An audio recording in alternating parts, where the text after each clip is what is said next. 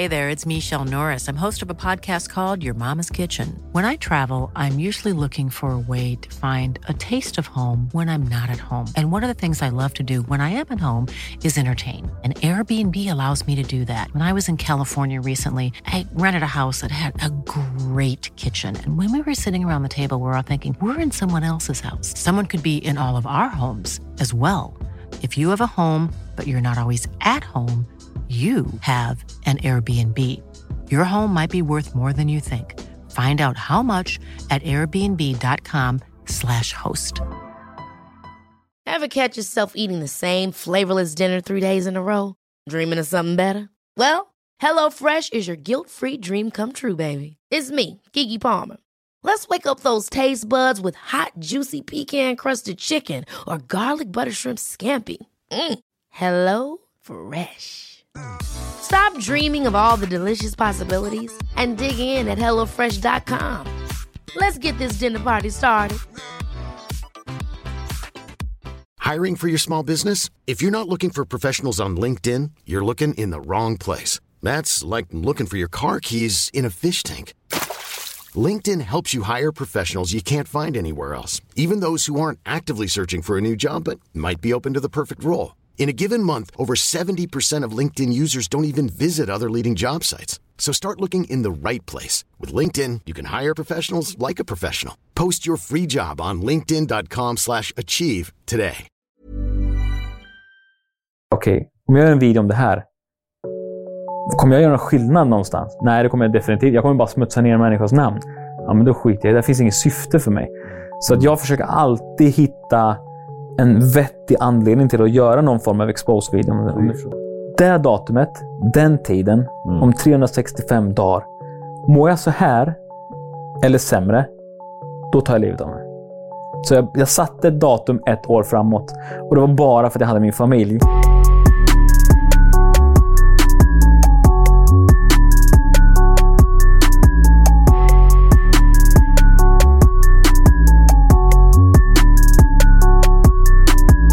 Hej på er och välkomna tillbaka till Dialogiskt. Mitt namn är Viktor och jag är som vanligt er host. Vi vill fortsätta med att säga att vi är tacksamma över att ni delar, subscribar och framförallt tipsar era nära och kära om vår kanal. Eh, den här gången har vi en gäst som eh, inte behöver presenteras så nämnvärt mycket, men jag är väldigt noga med att säga hans titel. Jag frågade alldeles nyss, vad har du för titel? Och då sa han kort och gott, just nu är jag YouTuber. Jag vill också säga successfull kreatör. Välkommen till Dialogiskt. Anjo! Tack så jättemycket. Fan, kul att vara här alltså. Eh, roligt att ha dig här. Mm. Hur är läget? Det är bra. Riktigt bra. Skönt. Mycket på gång nu. God fortsättning tänkte jag säga, men det var någon som sa, jag tror det var min dotter, som sa men man får inte säga god fortsättning efter den sjunde. Nej. Så att vi är en dag försenade. Okej. Okay. Hur som helst, vem bryr sig om regler? God ja. fortsättning på dig. Detsamma. Hur uh, har eh, förra året tagit hand om dig? Hur bra. Förra? Bra. Nej, men jag tycker 2021 var ändå ett bra år uh, för min del. Eh, det tuggar på som vanligt. Jag har eh, ja, fortfarande säga, jag ser varje år jag kan jobba som YouTube, mm. alltså YouTuber, ser som ett bra år. Mm. Där jag inte behöver gå tillbaka till ett vanligt jobb, eller vad man ska mm. säga. Eh, och nej, men hela förra året gick bra. Det, mm. det tuggar på. Ja, och det märks jättetydligt. Det har gått jätte, jättebra för dig sista, alltså egentligen har det gått bra för de sista två, två tre åren. Ja, Eller? 2020 så small det för mig egentligen. Så small det för dig. Vi, vi ska komma in lite grann på, på hela det på hela det löpet, som jag brukar säga. Mm. Men om vi går tillbaka i, i tid. Uppväxt, barndom, mm. Peking. Precis, wow. Norrköping. Ja. Vilket lag höll jag på att säga. ja, ja, jag, vill inte prata sådana grejer nu. Nej. Men berätta. Ja, nej, men jag är som sagt jag är uppväxt i Norrköping. Bott där hela mitt liv. Um, i, ja, jag är 31 nu, så att mm. jag har mm. bott där i 31 år. Mm. Um, uppväxt med mamma och pappa. Um, haft liksom en bra så, här, så kallad Svensson ungdom. Liksom. Hade du bra förutsättningar som barn? Hur, hur ja, men det hade jag nog. Hemma? Ja, vi, vi hade inte så här att vi var överklass, men vi mm. var medelklass. Alltså, mm. Mamma och pappa jobbade. Eh, vi bodde i radhus. Eh, hade, jag har, eller hade, jag har tre syskon, mm. men eh, min äldsta, min storebror är 11 år äldre än mig. Så att han var ju liksom vuxen när jag var liten kan man säga. Okay. Um, ehm, så att han flyttade hemifrån ganska tidigt vad jag så här, kan minnas tillbaka. Och han var ändå ganska tidigt ut också. Han, han flyttade ut ganska tidigt. Mm. Eh, så att jag har väl egentligen uppväxt, skulle jag säga, hela min ungdom med två syskon. Mm. En storasyster och en lillebror. Okej. Eh, och vi har haft ett ganska vanligt så här, Svensson-liv, typ. Var det som ett vanligt mellanbarn är? Att liksom sparka uppåt? Jag, jag, tror, jag tror många... tvärtom, jag. precis, jag, jag, jag kan säga så, jag känner inte igen mig i den bilden många har om mellanbarn. Ja. Att det är typ så här, ja, alla... Den, den äldsta får liksom så här, ja det var det första barnet. Eller det, Mm. den yngsta är den lilla, så de, de god som är med. Och den mittersta är liksom så här, får ingen uppmärksamhet. Mm. Jag tror jag är en sån som person. Jag är lejon. Jag är född Ja. i juli, så, att jag är så, ja, så jag tar för mig Ja. ändå. Eh, och på något sätt så ha- har väl eh, kanske, jag tror min mamma i alla fall fått någon form av, eh, eh, jag ska inte säga att hon gillar mig mer än mina syskon eller så, men men hon, jag har nog någon plats i hennes hjärta som gör så att mina syskon tycker att jag blir särbehandlad. De Mm. Okej, tycker ja. ju att jag blir det. Jag tycker inte det, men, eh, men de tycker att jag...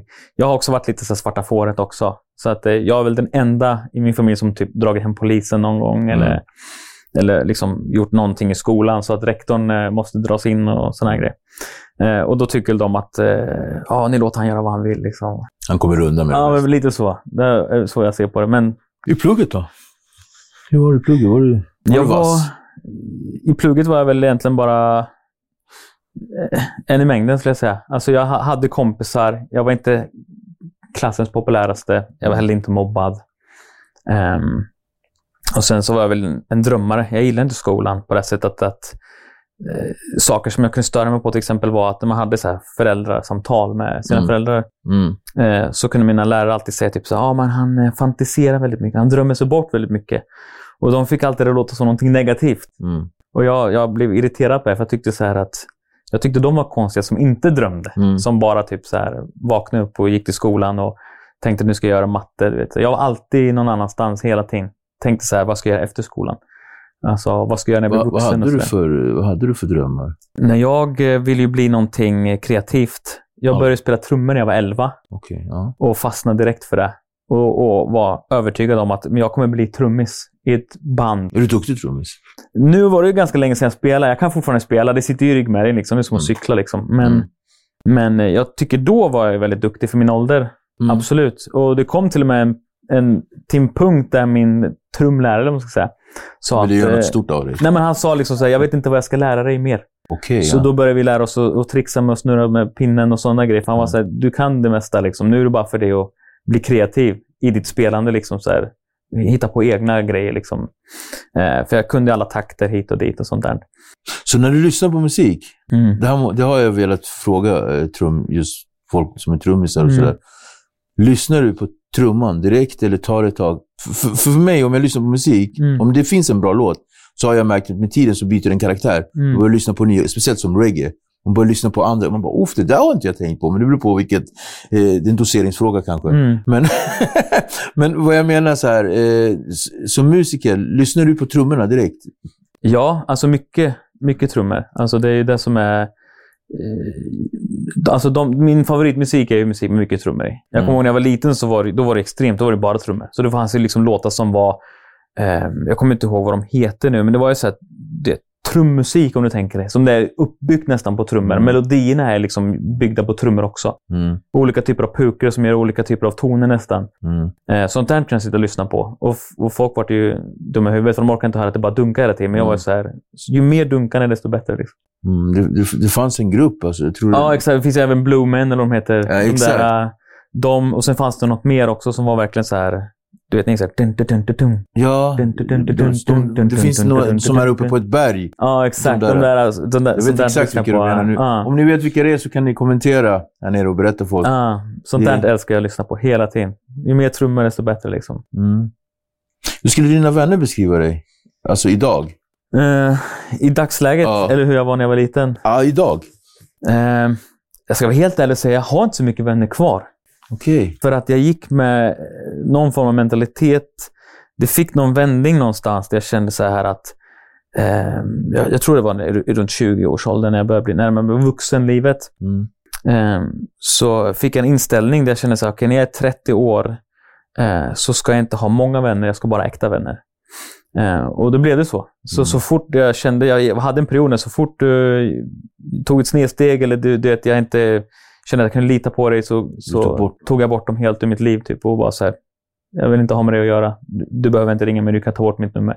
Är det var du- ganska har hård. du- Så. Ja, har du alltid varit sådär ganska handfast och hård i dina beslut? Nej, det kom nog i den perioden där tror jag. Ja. Eh, liksom så små, det kunde vara små saker, men ibland kan det vara stora saker också. Alltså, en riktig kniv i ryggen liksom, så kunde Mm. jag ta bort dem ur livet. Och Mm. sen så hade jag verkligen den inställningen att men alltså, när jag är 30 år, då ska jag ha, även om det är en vän eller två vänner, det ska vara vänner som liksom jag vet kan liksom dö för mig och som jag kan dö för dem.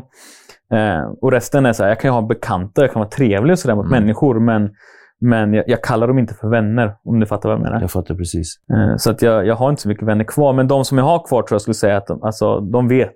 De Mm. vet att jag, alltså, jag är redo att liksom, gå in i döden om det behövs. Och jag, Mm. kommer det gå bra för mig så kommer jag ta med dem dit. Liksom. Så, så det, och jag vet att de gör samma för mig. Typ. På tal om vänner, alltså som barn var ju du överviktig. Eh, och sådär. Och hade stora problem med, med vikten. Mm. Vilket man har som överviktig. Men alltså det, det var verkligen påtagligt att det var jobbigt för dig. Ja. Eh, hur, var, hur var dina vänner? Hur var din relation till, till olika kamrater då? Det är det som är så sjukt tror jag. För att jag hade fortfarande väldigt mycket vänner. Mm. Även fast jag var överviktig. Jag var, liksom så här, jag var aldrig mobbad. Alltså, självkänslan kanske Självkänslan var ju just det här med i så fall mer med tjejer kanske. Alltså Mm. så här att jag visste att jag var liksom inte snyggast i klassen. Mm. Ehm, och det var också någon lite tabugrej hos tjejer också tror jag. Även om de tyckte jag var snäll eller söt så var det ändå så fast han är ju tjock så att det, man kan inte vara ihop med en tjockis liksom så. Ehm, så det var väl mer där eh, som, som man kanske mådde lite dåligt eller tyckte att det var lite så här jobbigt att, ja, att man var överviktig på så sätt. Men, men de enda gångerna som någon kallade mig tjockis och sånt, det var ju om jag var osams med någon. Okej, Så det kom ju aldrig så här från tomma intet. Så man använde eh, det som ett vapen? bara. Så att Ja. jag var aldrig liksom mobbad för att jag var tjock eller typ så här, där någon random kom och bara kallade mig tjockis bara för att vara elak. Ehm, Och då blir det också lättare att, att, att ta emot och, och, och, brösta. För man vet, ja, men, jag vet var det kommer ifrån. Ja, ja. Jag vet att, och då kanske jag kallar det för ja, men, käften glasögonorm. Liksom. Mm. Alltså, så, att det, så jag visste var det kommer ifrån och det kommer ifrån att du är arg på mig. Mm. Eh, så därför tog jag inte åt mig på samma sätt tror jag. Men sen har jag nog alltid varit som person också att jag är så här, tar inte åt mig speciellt mycket. Du är hårdhudad? Ja, jag tror det. Okej. ja. Det, det här med vikten och sådär. Mm. Hur, eh, berätta, hur, hur har den resan varit? För till slut hamnar du hos Biggest Loser. Ja, precis. Så om man ska ta det, spola lite då, så var det som sagt, jag var, jag var smal som liten och snackade upp till 5-6 år. Mm. Sen när jag kom in i skolan så började jag bli överviktig på det sättet att eh, jag skämdes för att säga när man har varit hos sjuksyster så skämdes jag för att säga vad jag vägde. När folk sa att de vägde 35, jag vill inte säga att jag vägde 55 liksom. Eh, när man gick i tvåan eller trean eller vad det var. Sen växte jag upp och bl- blev lång. Så jag liksom växte tills jag blev ändå 1,84. Och då så var det mer som att kroppen sträckte på sig. Eh, så då var jag ganska smal. Mm. Eh, problemet var att jag gick fortfarande runt och tänkte att jag var tjockis. Fast jag egentligen inte var det. Mm. Så att jag kollade mig i spegeln. Eh, tyckte typ så, men jag ser bra ut. Fast det var ändå någonting som var typ, jag ser bra ut för att vara tjock. Fast jag inte, inte var det. Om du fattar vad jag menar. Jag var ändå ganska normalviktig som Mm. 17-18-åring. Ja. Ehm, och det, det förstod inte jag förrän långt senare. Sen, sen gick jag upp i vikt igen. När jag slutade växa på, på längden så växte jag på bredden igen. Eh, och när jag började kolla tillbaka på bilder så var jag så shit, jag var, fan, jag var ju smalare än nästan alla andra. Liksom. Jag var ju Ja. skitsmal. Vad fan? Man fick runt och tänkte att jag var en tjockis för. Hur Liksom. tänker du när du ser på de bilderna idag? Nej, jag tänker bara typ så här. Hade jag fattat att jag inte var tjock så hade jag försökt att bibehålla det här bara. Ja. Börja träna eller du vet, röra på mig. Hitta något form av intresse inom sport kanske. Eller, Mm. eh, men jag hade ju bara musiken. Sitta framför trummorna eller sådär. Eh, så jag ångrar väl typ att jag inte bara försökte bibehålla den vikten istället. Ja. Jag, som tjockis, jag hade tjock mentalitet. Så jag var så här, skitsamma. Det är skitsamma vad jag äter. Jag är ändå redan tjock. Fast jag inte var det så blev jag det igen. Liksom. Okej. Så som tyngst var jag 180 kilo nästan. Jag var precis och snudda 180-strecket. Eh, och 1,84 ska väga kanske 85 kilo. Så jag var Ja. nästan 100 kilo övervikt. Liksom. Wow. Och gick och bar på varje dag. Fysiska påfrestningar då? Ja, definitivt. Knä? rygg? Jag hade nog tur på det sättet att jag liksom hade ändå hyfsat bra starka knän Mm. eh, och leder och sådär. Men det var andra saker som många inte pratar om tror jag. För det, det är sånt där som är jättepinsamt för många. Ja. Men någonstans slutar jag bry mig lite grann vad folk tycker. Alltså så. Men eh, för min del var det jobbigast. När jag var som störst, det var det så mycket fett runt omkring mig. Eh, som du tänkte en fatsuit. Har Mm. du någon gång haft en fatsuit på dig någon gång? Nej. Men, eh, så att jag hade ju problem med att, att knyta skorna. Varje gång jag köpte nya skor tog jag dem och knöt dem i en perfekt knut så att jag kunde liksom bara stoppa i fötterna eller använda skohorn. Så där var, det fanns inte chans att böja mig ner och knyta skorna. En sån enkel grej. Jag kunde inte heller sätta mig ner och ta upp benen och knyta skor. Jag kunde inte sitta så här. Så här skulle jag aldrig kunna sitta. Aldrig. Inte så här heller. Fanns inte. Men det värsta Var- av allt... du- åh, förlåt. Ja, det värsta av allt, det var när jag kom till ett stadium där jag inte ens kunde alltså, eh, torka mig i röven ordentligt. Som, så som en normal människa gör, om du fattar vad jag menar. Ja. Då, då var då jag också började känna så här att jag måste göra någonting åt det här. Men jag var också i en period där jag kände så här att antingen göra någonting åt det eller så bara skit i det här. Alltså jag avslutar det här och nu. Skit i att bli gammal. Skiter i det här. eh, Du vet. Är det många överviktiga som... Jag tror det är många överväxta som tänker att, att eh, eh, viss, många, är man så stor så är man nog inte äldre än 35 ändå heller. Alltså på grund av sin övervikt. Men, men jag var i en period så här typ att eh, och det kommer vi säkert komma in på, men just psykisk ohälsa hade jag en period när jag verkligen var som störst. Hade jag också som mest psykisk ohälsa. Då var jag liksom så här att Nej, men eh, vi får se. Jag kanske skiter i det här istället. Och, och lite sån här eh, strunta i det och bara avsluta istället. Jag upplever ju dig som väldigt eh, verbal och du tar för dig liksom... Eh, du kan tala för dig själv. Du är, ganska, du är väldigt rak och så. Eh, var du så också ah, om, om den här skammen och de känslorna du bar på att vara överviktig, eller bar du det inom dig själv? Um, nej, alltså jag, jag, som sagt, just när det kommer till vikten så är nog att... eh, jag vet inte var det kommer ifrån, men som sagt, jag har ju haft mycket övervikt i min familj också. Mm. Så att eh, där har väl mer varit så, typ så, ja, det här är vem jag är, typ. Det är vad det är. Eh, så jag var tvungen mer brösta att jag är en tjockis, Mm. typ. Och, och då blir det också så här att... Eh, det här är ingenting jag går ut med offentligt och säger typ så här, "Ah, problem att torka med arslet och sånt. Men det kan Nej. jag säga. Det skulle jag kunna säga liksom, innan jag var offentlig. skulle jag kunna säga det till min familj, till exempel. Mm. Där skulle jag liksom inte bry mig så mycket för att det är så här, det är så här mitt liv ser ut. Liksom. Um, såklart, jag hittar ju mina lösningar. Liksom, så här, antingen fick man ju typ så här, skita en gång om dagen. Mm. Och det var liksom på morgonen och sen duschar man. Eller, du vet, eller så hittar man eh, något. Alltså, så här, jag, jag kunde ju, men Mm. inte så som en normal, du vet, Du, få ner handen Ja. eller få, du vet, sådana här grejer. Ja, du vet. Och precis. sånt som var liksom, jag tror folk kan föreställa sig. Förstår Ja, du? När du verkligen har det här omfånget runt om. Ehm, men eh, som sagt, jag har aldrig varit en sån här som skäms speciellt mycket. Det är därför jag kan sitta här nu mm. utan ens... Jag tänker inte ens ja. på att, att, eh, hur folk ska reagera. För det, någonstans så känns det som att det spelar ingen roll hur de reagerar. Men någonstans så känns det ändå att det spelar roll för dig. För du klev i Biggest Loser. Precis. Eller hur hamnade du där? Ja, nej, men det var det. Jag sökte programmet. Eh, och Gjorde mycket var ju tack vare man fick se resultatet av tidigare säsonger. Mm. Det jag inte tänkt på var att vinnarna och de flesta deltagarna försvinner ganska snabbt på från sociala medier. Bara någon månad, två månader efter att de varit med. Det tänker man inte på. Eh, nu förstår jag varför.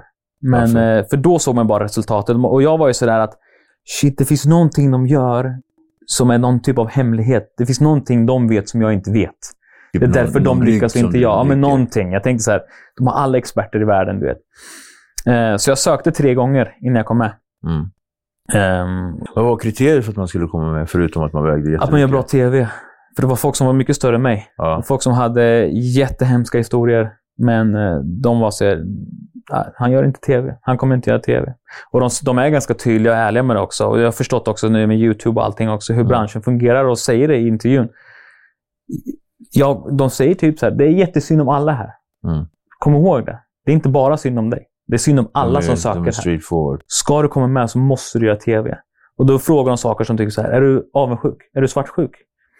Eh, är du en dålig förlorare? Och så vidare. Då vill jag, de helst att du ska vara allt då vill de helst att svaret ska vara ah, jag hatar att förlora. Bra. bra. Vad gör du om du förlorar? Liksom? Ja, jag skriker och jag kan kasta saker omkring mig. Bra. bra. Förstår du? Säger jag typ så nej men jag, jag är ingen dålig förlorare tycker jag inte. Jag är ganska, jag är bra... Då är de lite så här, nästa. Förstår du? Det är, lite så, det är så Mm. tv fungerar tyvärr. Alltså, Det Mm. handlar om att de vill ha Paradise Hotel för tjockisar nästan. Alltså det är verkligen så. De vill ha tjockisar, men också tjockisar som syns och hörs och har, du vet. Mm. Så det var därför jag inte kom med första två gångerna jag sökte. För de första två gångerna jag sökte så tänkte jag så här att det här är som en arbetsintervju. Mm, du ska vara hel lille kille. Då ska man vara så bra som möjligt och så trevlig och snäll. Och sen så fick jag förklara för mig att där du säger på en arbetsintervju, gör tvärtom. Och så gjorde jag det och så kom jag med. Mm. Hur var det att komma in i huset då? ja, men det var ju spännande. Jag har aldrig gjort något sånt. Alltså, det kameror överallt. Du vet. Det var ju tio pers bakom som stod och liksom tänkte, men vem fan är han? Vad gör han här? Och det var någon som bara stod där och höll i någonting. Och det var liksom verkligen massor med människor bakom som man inte Mm. ser. Plus 14 deltagare, liksom 14 tjockisar som står i ett kök. Och det första de gjorde var att släppa in oss i ett kök fullt med godis och skräpmat och sånt. Eh, och det var liksom så här. Wow. Och då, då fattade man, okej. det, här, det här är en tävling. Ja. Det handlar inte om... Nu, nu, då började jag fatta att det handlar inte bara om att gå ner i vikt. Så vad Det- är gjorde du då? Tävla, Ni liksom. bara käka? Nej, då var det ju, vi började kasta allting i soptunnorna. Förutom Ja. en person som började, som började käka. ärlig. Nej, de, de ville ju se hur vi reagerar. En Ja. person började käka. Bara, Åh, fan. Sist, jag ska bara ta sista. Jag ska bara ta sista. Och alla andra började garva. Och sen så tog vi bara kastade i soptunnorna för att visa typ att ja, men vi är färdiga med det här. Liksom, så. Eh, Fanns det jag, någon sorg över det? Eller det blev inte så... alltså det är ju lite, det är ju tyvärr, alltså det finns ju som sagt sockermissbruk, matmissbruk. Det är ju missbruk man inte pratar så mycket om. Men alltså det är ju verkligen, alltså, när man kommer in där, det är ju verkligen... En vanlig person tänker bara åh, det här ser gott ut. Men för oss var det verkligen så här, shit. Du vet, Jag alltså, också. Shit. jag vill äta så mycket grejer just nu. Vet, Mm. så här. Och då hade man bara varit utan skräpmat i några timmar. Mm. Alltså så. Jag har precis börjat och ändå var man sugen. Men ändå var man stark nog att kunna slänga, slänga soptunnorna. Men eh, ja. Men är det inte intressant att du blev en offentlig person i din dysfunktionella eh, sfär? Jo. Jo, men det är klart. Alltså, det tänkte man inte på då. Man tänkte ju, för att jag såg ju upp till alla de här som hade lyckats. Så jag tänkte att jag kommer att vara den personen sen. Mm. Ehm, och det blev inte riktigt så. Men ehm, för att jag kom ut, eh, hade gjort min resa, gått ner 50 kilo på fem månader. Mm. Eh, och hur den processen går till, det är också en hel historia egentligen. Den är inte så, så hälsosam om man säger så. Nej, det måste gått snabbt alltså. Ja, så det man, det man gör är att man tränar någonstans 8-10 timmar om dagen. Mm. Och sen äter man, eh, man ska äta 1600 kalorier. De flesta låg på 500 kalorier om dagen. Eh, och sen så var det många som gjorde, jag gjorde bland annat, precis som alla andra, som att det är en tävling så kunde man liksom eh, innan invägning, då kunde man typ, vi väger in oss klockan sju på morgonen. Bastu eller? Jag gick upp klockan tre på natten, gick ner till gymmet, drog på mig alla kläder, jacka, allting, satt inomhus och cykla från klockan tre till klockan sex på morgonen. Bara för att, och sen så gick in och så duschade jag av mig och sen gick jag och vägde mig. Liksom så här. så det är så här, det handlade bara om vikt. Det handlade inte om hälsa. Det var ju det som var... Och det fattar man inte då. Jag var ju där också i en period där jag tänkte så här att jag dedikerar hela mitt liv. Så jag var så här, fem månader av mitt liv så ska jag inte göra någonting annat. Jag kan inte jobba. Mm. Jag har inga pengar, ingenting. Så jag levde ju fem månader av mitt liv där jag fick liksom låna pengar för hyra och så vidare. Mm. Och då var jag så här, jag måste vinna. Det är en halv miljon, eller vad är det? 250 000 tror jag. Ja. Det är 250 000 som står på spel. Jag måste vinna. För att jag har ju dedikerat fem, år av mitt, eller fem, fem månader av mitt Mm. liv eh, och behövt ta lån för att klara mig. Så jag måste ju betala tillbaka. Eh, så det var liksom så här, det var ren tävling för mig. 100% hela tiden. Och jag gick bara ner i vikt för att vinna. Jag gick inte ner i vikt för att typ, jag skulle ändra mitt liv. Eller, Nej. du vet, det var det du som gick ändå var... ner i vikt. Jag gick ner 50 kilo. Ja. Och du kom ut därifrån med en livskamrat också. Precis, jag träffade min fru där. Det Mm. var också en sån helt sjuk grej. Så att, eh, men hon åkte ut lite tidigare, så vi fick bara spendera två veckor med varandra. Men det Mm. räckte tydligen för att... Eh, för det var hon som föll för mig först. Det var Ja. också en sån ovanlig grej. Det hände liksom inte i min Att folk värld. faller. Eller ja. Ja, men det hände inte för mig. Alltså som, som tjockis var det så här, det händer inte att de faller för mig först. Utan jag brukar behöva alltså, flörta in mig och visa att jag är en bra kille och sådär. Men, eh, men hon föll för mig av någon anledning, vilket var helt sjukt. Och sen så berättade hon det för mig när vi var där, att hon gillade mig. Och sen första sms jag hade fått så fort jag åkte ut tävlingen åtta veckor senare var ett sms från henne. Då ville Mm. hon ses. Liksom. Eh, så ja, jag träffade henne och sen, eh, lång historia kort, hon blev gravid. Vi fick tvillingar och hela den grejen. Liksom. Så tog Mm. världens fart. Alltså Mm. 2017 var ett sjukt år. Alltså. Och sen Lyxfällan. Och sen Lyxfällan på Så rälsen. hände. Mm. Nej, men då var ju det samma veva där. Att eh, jag hade dedikerat fem månader av mitt liv. Eh, lånat väldigt mycket privata pengar. Jag hade, jag hade avbetalningar som jag inte kunde betala. Som jag, också, jag sa inte till någon att kan jag låna pengar till den här. Jag lät det bara gå. Eh, inkasso och så vidare. Kronofogden och allt möjligt. Ehm, för jag tänkte jag kommer vinna de här pengarna. När jag har vunnit de här pengarna, då är det klart. Jag var liksom verkligen, det fanns inget annat alternativ för mig. annat. Eh, då är det klart. Och alla skulder betalda. Sen så går jag tillbaka och jobbar. Liksom. Eh, blev inte så. Jag, jag vann ju inte. Eh, så att då satt, satt jag istället med skulder. Eh, och sen så, som sagt, jag träffade Lisen och även hon hade sitt bagage Mm. sen tidigare. Hon har haft en, eh, ett företag, en enskild firma som hade Eh, ja, hon, hon var tvungen att gå i personlig konkurs helt enkelt på grund av firman. Ehm, och hade en skatteskuld på en 100 000 någonting som Mm. inte hon kunde betala. Och den växte ju bara. Mm. Eh, Så den slutade på någonstans 700 000 innan hon liksom gick i personlig konkurs. Ehm, och hon blev i princip eh, omyndigförklarad. Staten tog allt hon hade. Hon fick inte ens ett mobilt bank-id. Hon kunde inte ens liksom visa upp, eh, som man tänker ett lägg, liksom, Ja. logga in på saker. Hon kunde inte göra någonting sånt. Ehm, och I den vevan så var det verkligen som att det bara kom från eh, himlen. För vi hade inte ansökt om att vara med i Lyxfällan, utan de ringde oss. Mm. Och så vi ringer runt till alla möjliga som har gjort tv förut. De hade ringt flera Biggest-deltagare innan oss. Eh, vi håller på att göra ett här VIP-version av Lyxfällan. Eh, och de undrade om vi ville vara med. Och då frågade hon mig och jag var så här, ja, jag vet inte, varför inte? Och hon bara så här, men jag har redan gått ut med min vikt på tv. Jag ska gå ut med min ekonomi också. Liksom. Mm. Vad, vad finns det sen att, att gå ut med? Eh, så då pratade vi med dem och sa, hur, hur mycket får vi för att ställa upp? Och då så sa de en summa som jag sa, vi kan inte tacka nej. Det är så pass Mm. mycket pengar så vi behöver de pengarna. Mm. Så ja, vi tog pengarna, gjorde en fyra dagars inspelning och sen så... Och de hjälpte oss såklart också under själva, själva inspelningen, men summan vi fick var nog nästan Var det jobbigt att blotta sig om, så här, på Lyxfällan? För de är ganska hårda. Ja, de var ganska hårda. De ville också få det låta som att det var värre än vad det var. Så de tog Ja. ju liksom den här 700 000 kronors skatteskulden som de visste att det här är egentligen företagsekonomi-ish. Mm. Ehm, men de visste också att det här är någonting som kommer preskriberas. Vad är skillnaden på företagsekonomi? För Nej, men det var just att den, den skulden kom ju till henne på grund av hennes företag. Mm. Och inte, för de, de, Lyxfällan är egentligen typ så här, har tagit för mycket krediter, sms-lån och du vet, Mm. lånat pengar av föräldrar. Och så. Det här är en skatteskuld som hon hade fått som hade vuxit. Så han hade inte, hon hade inte shoppat för 700 000 Ja. som, som de ville få det att se ut. Eh, så när de la upp det så la de typ så ah, ni är skyldiga en miljon kronor. Liksom. Eh, och sen så när kameran stängdes av så var de liksom så här, fast de här 700 000 kommer preskriberas 2023. Så att de, vi kommer inte göra någonting åt dem. För Mm. det, liksom, det finns ingen idé att liksom göra någonting åt det. Så att vi bara, "Ha, okej, men varför står det en miljon? Ja, men det, det, ser det blir Ja, ju det bättre. bra Resultatet. För det de visade då var ju liksom så i början, ja, med den här skulden så har ni 30 000 kronor back. Okej. Och sen var de där i fyra dagar. Sålde bilen, gjorde lite ena, lite det andra. Och sen på fyra dagar så var det typ så ja, nu är det allting som det ska. Ni, ni går inte back någonting. Förstår du? Och då var det så här, Ja. då var det för att då första dagen så räknade de med hennes skuld på 700 000. Och s- sista, det ska inte exposa eller någonting. Sista dagen, sista, men det blir inte det var sjukt alltså. och sista dagen så räknade de inte med de där 700 000. Är du med? ja. Så det var liksom så här, de ville få det att se ut som att oh, ni är skyldiga en miljon. Sista dagen, nej, ni, de, fast de där kommer preskriberas, så vi, de har vi inte. Fast det säger man inte. Utan Det är säger man bara i början. I början tar man med den, i slutet tar man inte med den. Så det ska se ut som att de har gjort Värsta de har jobbet. räddat oss från värsta skulden. Liksom. Och det, jag är fortfarande än idag astacksam för all hjälp de gav oss. Du vet. För de hjälpte oss med jättemycket andra saker. Definitivt. Mm. Det, det ska jag inte sticka under stolen med. Men jag tror också att de ville få det se ut som att vi hade värsta miljonskulden. Och sen så ville de se ut som att ja, men nu fyra dagar sedan, ja, vi hjälpte er. Så nu är ni inte minus någonting. Så nu går budgeten ihop. Liksom. Mm. Mediebranschen. Mm. Hur smutsig är den? Extremt smutsig. Ja, extremt. Har den en, smuts... har den en smutsig buk?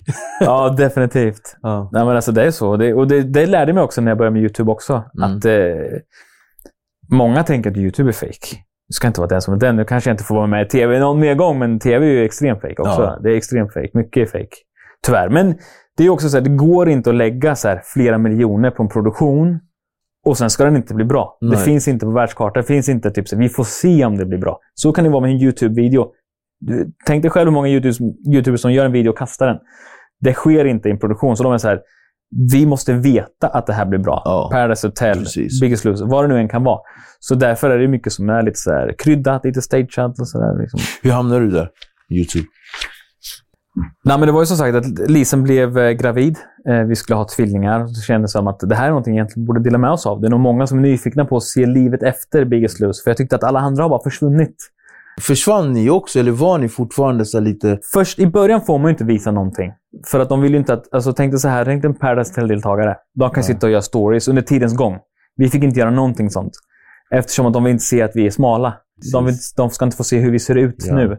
Så att det var inte förrän finalen sändes på tv, så då fick vi göra första selfien. Wow. Liksom så. Shit, många hinner äta upp sig igen. Ja, ja så, så när, när finalen sändes var jättemånga som var typ nästan lika feta igen. Alltså som de var, förstår du? Jag hade ju såklart gått upp, inte allt, men jag hade gått upp lite grann Mm. kanske. Eh, försökt verkligen bibehålla det, för jag ville, jag ville göra YouTube. Så jag tänkte så här, fan jag kan inte komma tillbaka och göra YouTube och sen bara typ, hej, det är jag ser exakt likadan ut. Liksom. Men, men förlåt, då, så det var jag som tog det på villovägar. Det var väldigt intressant, just den grejen. Vilka scams det finns. Men alltså, och sen då YouTube, eh, tvillingar och, och sådär. Ja, och då kände vi att vi ville dela med oss av det. Så Mm. vi blev en familjekanal, Mm. Pontus och Lisen. Ja. Eh, precis som vilken kanal som, familjekanal som helst, Jocke John eller whatever. Mm. Eh, så vi startade Pontus och Lisen och började vlogga och dela med oss av eh, hennes graviditet först. Eh, och hela den biten. Och så vi pratade jättemycket om vikten. Jag var väldigt ärlig och gjorde en video till och med som hette “Jag blev fet igen efter Biggest Loser”. Mm. Pratade om alla de problemen där. Och det gick också ganska bra. Den, bara den videon sitter ni och pratar om min vikt. Den fick typ 200 000 visningar och då hade vi liksom 4-5 000 prenumeranter. Så den verkligen var, det var ett på stort intresse. Liksom. Intresse Ja. för, för, för den problematiken. Ja, så vi fattade liksom att okej, så vi började få in några liksom följare från... Eh, det var ju några som började följa på Instagram Mm. efter tv. Så fick man några Instagrammare att gå över till YouTube, så hade några tusen där. Eh, och fick väl den kanalen växa till typ så här, ja, 26-27 000 prenumeranter. Eh, och i samma veva så, så uh, vart det att jag vart liksom ännu hungrigare. Jag ville ha mer. Jag var så här, jag ville ha det som ett jobb kände jag. Plus att jag hade så här, jag, jag vet att det finns pengar att hämta i YouTube. Mm. Jag vet det. Jag måste ha dem. Du vet, för det, det är livskris. Liksom. Ja, ja. Eh, så att jag började ju liksom göra sånt som jag visste sålde. Det är drama. ja. Drama säljer som fan. Och din första liksom riktiga... Min första dramavideo. Tänker du den? Ja. Det var en eh, roast mot Ernst Don Demina. Den, den är roastade- legendarisk. Ja, det var efter att han roastade Jocke. Ja. Och jag såg hur bra det gick för honom. Han roastade Jocke angående Ja. DJ-skapet där. Precis. Och då gjorde jag en eh, video som hette Det är bara business. Där jag förklarar för Anis att det Jocke gör, oavsett om han kan eller inte kan DJa, det, det är bara business. Gud vad det här känns så nyligen. Mm. Det, var, det blev så slagkraftigt Ja. och, och sådär. Så den känns fortfarande väldigt nära, men det är ändå, Ja. det är ändå tre år sedan. Ja, ja Eller? precis. 20, ja, men typ 2017, 18. Ja, där någonstans. Det mer, typ. Eh, så det är som, ja, men, ja, men 2018 skulle jag Mm. nog säga, början där. Och sen hela det året egentligen. Eh, för efter jag gjorde den videon så självklart så Anis svarade tillbaka lite grann och var typ så här, ja men vem fan är den här luffan liksom. Plus att han var så jäkla populär. Han, var så, han behövde knappt säga någonting. Pratar man skit om Anis Don Demina, då fick man skit. Alltså det var verkligen, jag fick jag har aldrig fått äta så mycket hat tror jag. Eh, och det var för att han var frälst nästan. Han var ju så här, alla älskar honom. Det spelar ingen roll. Han Och det kändes ens- som att det var bara han. Ja, precis. precis. Så han blowar ju stenhårt. Mm. Och jag i princip känns som att jag grävde min egen grav där. Lite Mm. grann. Ehm, men det fångade också upp eh, lite uppmärksamhet, för då hörde ju Clue av sig till mig. Mm. Clue nu som han heter idag. Ja. Och så jag såg din video, jag, hör, jag ser att du har gjort lite raplåtar och sådär. Mm. Vi ska, jag och Annie ska dissa varandra. Vill du gästa min låt? Och då gästar jag Shurda Slakt. Så, ja, precis. Och då sa jag det i, i min text, så är det bara business. Bla, bla, bla. För jag visste att det där kommer irritera honom ja. som fan. Liksom. Och du har ju släppt musik också. Du har släppt fem, sex tracks, eller? Fall inte mer.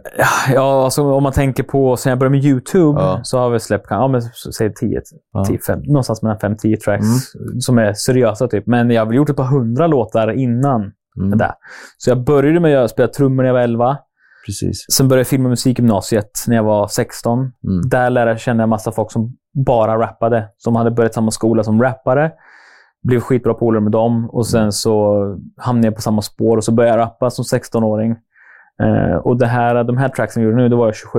27. Så jag hade ju rappat i 10 år ja, innan jag ens Mm. började rappa. Sen har det varit lite små diss-tracks till höger och vänster. Ja, Eh, Men i alla fall, så kom den här eh, dokumentären, mm. eller drama, ja, precis. om eh, bygget, eller? Ja, första var Pontus Rasmusson-grejen. Ja, okej. Ehm, och då, men då hade jag, jag hade ju gått en period där jag var... Det hade, hade gått mycket fram och tillbaka. Jag startade en ny kanal. Eller först började jag drama på Pontus Lisen-kanalen. Mm. Halvt dödade den kanalen genom att dra in massa drama. Eh, det gjorde så att Lisen inte ville göra så mycket videos längre, för hon tyckte det var massa, bara massa snorungar som skriver hat. Mm. Ehm, så, så jag startade en ny kanal som heter Anjo. Och Anjo är egentligen mitt andra namn. Så jag heter ju Pontus Erik Anjo. Mm. Ehm, och det är mitt artistnamn som jag har haft när jag rappade, sen way back. Så jag döpte en ny kanal till Anjo. Fick den upp till typ 12 000 prenumeranter. Och därefter kände jag vill inte, det är för mycket huvudvärk. Du vet, och jag är farsa nu och så här, jag måste, jag lyssnar väldigt mycket på andra också. Så jag skrotade den kanalen helt. Skrota i form av att ta bort? Gav bort den till någon annan. Ja. Han fick ta, byta lösenord och allting och sen så nu kommer jag inte in på den. Liksom, Mm. så. Eh, han får ladda upp vad han vill. Liksom. Han laddade väl upp någon video och sen så sket han i det. Så den står ju bara tom någonstans. Liksom. Eh, och sen så gick jag tillbaka till Pontus Lisen, försökte verkligen återhämta mig och snubbla alltid tillbaka Mm. hela tiden. Gjorde, och sen började jag videos den ena efter den andra och jag skulle tycka så mycket, jag skulle tänka så mycket hela tiden. Hade mycket åsikter om saker och ting. Eh, och sen så vart det samma veva igen och då sa liksom så här att nej men du får göra det här själv. Så liksom så här, kör, kör du ditt jävla dramaskit liksom, så jag orkar inte. Ehm, och då bestämde jag mig för att jag har så mycket folk på den här kanalen som inte uppskattar drama. Så då tänkte jag att jag ska vara extremt tydlig, extremt ärlig. Jag gör en ny kanal och säga i första videon, hej välkomna till den här, eh, min första video på min nya kanal. Här kommer jag göra det här och här och här. Mm. Det kommer vara drama, det kommer vara exposed, det kommer vara det ena och det andra. Gillar du inte sånt, prenumerera inte. Oavsett om du har följt mig innan, prenumerera inte. Stanna inte här. Jag vill bara ha folk som gillar sånt som ska vara här. Vart det ett trick då som liksom gick hem? Ja, men då var det ju liksom att hade jag 10 000 subs så fick jag nästan alltid minst 10 000 visningar. Mm. Till exempel. Och det var för att jag ville inte ha någon där som skulle support prenumerera. Liksom. Mm. Eh, Så jag lyckades ändå bygga upp den och hade väl 10 000 subs, men jag kunde ändå ligga på 50-100 000 visningar. Rent drama egentligen. Och det Mm. var ju då... Det jag, det jag skiftade då, egentligen, det jag ändrade, det som gick bra andra gången var att första gången jag startade en kanal så gick jag jättemycket på känslor. Jag tycker att det är så här. Och jag Mm. tycker att du är dum i huvudet. Jag tycker det ena och det andra. Eh, Min första video jag gjorde på den nya kanalen så hade jag ett helt manus färdigskrivet. Ett manus. Det här ska jag säga. Och det jag säger måste jag ha en uppbackning på att det stämmer. Så varje gång jag sa någonting så kom det upp en bild någonstans. Det kan vara så du har sagt det här, print. Så du tog så bort känsla och la in fakta? Exakt. Det, det, ska vara liksom så här, det ska inte vara jag tycker att du har sagt, eller jag kommer ihåg att du sa det här. Utan det var så här, du sa det här, Men print. det svårt liksom. att göra den? Var, så kom det en print på att han Ja. har sagt så. Till Och det, det var en sak som jag någonstans reagerade med dig och det är en av frågorna, så här, researcharbete, och känslostyrd och faktabaserad. Frågan är ju, var det svårt att göra den switchen? Att liksom någonstans, Ehm, hände någonting? det, det, det kom nog så här naturligt på något sätt. Ja. Eh, och det var så sjukt. Jag hade nog flyt eh, i en viss period. För jag, jag höll på i ja, nästan ett år, tror jag, Mm. innan det tog fart. Då hade jag ändå gått från 0 till 15 000 prenumeranter. Och sen tror jag det var i mars, mars eller maj, tror jag det var. Eh, men jag tror det var mars. Mm. Så gjorde jag, tänkte så här, jag ska switcha och göra lite mer, jag kan mer. Jag kan mer än bara snacka skit. Jag kan liksom redigering och allt det här. Så jag ska göra en dokumentär. Jag hade testat att göra några dokumentärer lite liknande innan eh, och de gick ganska bra. Så jag gjorde en dokumentär om en kille som heter Pontus Rasmusson. När jag fick nys om att han hade livestreams på TikTok där han sa åt folk att ringa in det här numret och prata med mig. Han som hade telefonnummer Han hade liksom bakom. skrivit telefonnummer på typ en cardboard eller någonting. Liksom. Han bara ring det här numret så får ni prata med mig. Typ. Eh, det han inte sa dock var att det kostar 10 spänn att ringa. Även om du inte kommer fram. Och om du kommer fram så kostar det 10 kronor i minuten att prata med mig. Det sa han inte. Utan han sa bara ring mig om du vill prata med mig. Och det strömmade in folk. Alltså speciellt småbarn. Han hade bara unga följare. De fattar ju inte hur det där funkar. Så de tog mammas telefon, pappas telefon och började liksom ringa hur mycket som helst. Sen började föräldrarna höra av sig till mig Mm. eh, och sa att eh, och så här, så här ligger det till. Så började de skicka fakturorna till mig som de har fått från hans företag. Och Då var det en förälder som verkligen fick mig att falla av stolen. Då hade, hon, hade hennes barn ringt 1046 gånger. Så de fick en räkning på över 10 000. Och då frågade jag, kom de fram? Han bara nej. Så bara 10 lax på att bara ringa till en telefonsvarare. Liksom. Vad hände med honom då? Nej, många började anmäla. Polisanmäla, anmäla till vad heter det? IRB, tror jag det heter. Mm. Etiska rådet. Ja. Eh, och Det enda som hände egentligen, med konsekvenserna fick, var väl att eh, först och främst blev han ju liksom uthängd av mig. Mm. Eh, så det är ju liksom en konsekvens i sig. Liksom. Eh, och Han fick väldigt mycket press på sig. och sådär. Men sen så blev han också av med det här telefonnumret. Du kan inte använda det längre. Liksom, för du har inte, varit, du har inte liksom skött det så som man ska. Liksom. Eh, så han blev Men, han, men det blev inga så rättsliga påföljder? Nej. Det var, Han- för det var en etisk... Ja, eh, mer en etisk grej. Så de, många anmälde, vissa anmälde till polisen. Polisen var typ så ah, han har inte gjort något brottsligt egentligen så. Utan, eh, Mm, eh, och etiska rådet var liksom så, ah, men då såg de till att hans nummer försvann och sådär. mm. Mm. Sådana grejer. Så var det Har många som försökte få pengarna tillbaka. Men det Har var du svårt. pratat med honom? Ah, Hade ah, inte ni jag, jag, skrev till en, jag skrev till honom en gång, Ja. precis i början, Ja. och han totalt ignorerade mig. Och eh, Det var där egentligen som var, tror jag var hans största miss. Jag gjorde en video som fick 25 000 visningar. Det hände inte värsta grejen så. Ehm, och så tog han ner den videon för att jag använde hans material. Vissa delar av hans videos. Så han tog ner den videon, så jag skrev till honom. Ta tillbaka videon. Ta bort din strike. Och jag kommer gå vidare. Jag kommer inte prata om dig mer. Jag kommer inte göra någonting mer. Värsta tabben gjorde han. Och han svarade inte. Så jag gjorde en video till. Den videon har idag en miljon visningar. Men om han hade... Lyssna nu då. Ja. Gjorde du en, så här... Eh, Jag, jag var helt seriös. Mediafuling? Jag var helt seriös. Jag hade inte tänkt prata hade någonting om honom om han hade tagit tillbaka videon. För då hade inte jag fortsatt granska. Jag hade inte fortsatt tänka ens på honom. Nej, okej. så det var hans... Så eh, tack vare att, och det var lite det som också kännetecknar Anjo idag. Många tänker typ såhär, Clue säger ofta det, typ såhär, fucka inte med Anjo, för när han blir manisk ja. så blir det, kan det bli problem. För då, då gräver jag Mm, långt, gräver. långt. Liksom. Och det var det jag gjorde. Så att jag fick tag i telefonsamtal när hans morsa flippar ur och det ena och det andra. Du vet. Och när jag gick ut med den videon var det det som blowade. Ehm, så jag kommer ihåg, jag släppte den videon. Dagen efter gick jag till jobbet. När hans morsa ringde dig eller honom? När hans morsa ringde, en av mammorna som hade blivit blåst, Okej, om man säger, hennes barn hade ringt, eh, ringde upp till de här, eh, den här företaget som han hade. Eh, och sen trodde hon att hon fick prata med kundtjänst. Kundtjänst var egentligen Pontus pappa. Och sen så kommer Pontus och tar över telefon. Och säger hej, det var Pontus här. Hon bara, hej Pontus. Hon trodde att hon har kommit till någon liksom, kundtjänst. Eh, och så börjar han prata med henne och hon spelar in allting. Och sen så kommer mamman och tar över telefonen. Och hon flippar ur. Pontus mamma. Ja, Pontus mamma flippar ut på den här mamman. Och de börjar skrika på varandra. Och hon spelar in allting, skickar det till mig. Och, och jag tar upp det i min video och reagerar på samtalet. Och det var det samtalet sen som blev viralt egentligen. Om man kollar på själva videon i sig så är det samtalet som var det som gjorde den viral. Utan samtalet så hade det inte varit samma slagkraft. Det var jättemånga andra YouTubers som, som tog den delen av min video, bara Mm. samtalet, och reagerade på den.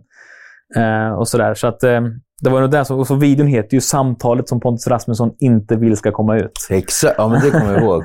Så det är just det samtalet. men det här är alltså, vad är det, två år sedan? Ja, 2020. Men du. Vad kännetecknar en bra och meningsfull content?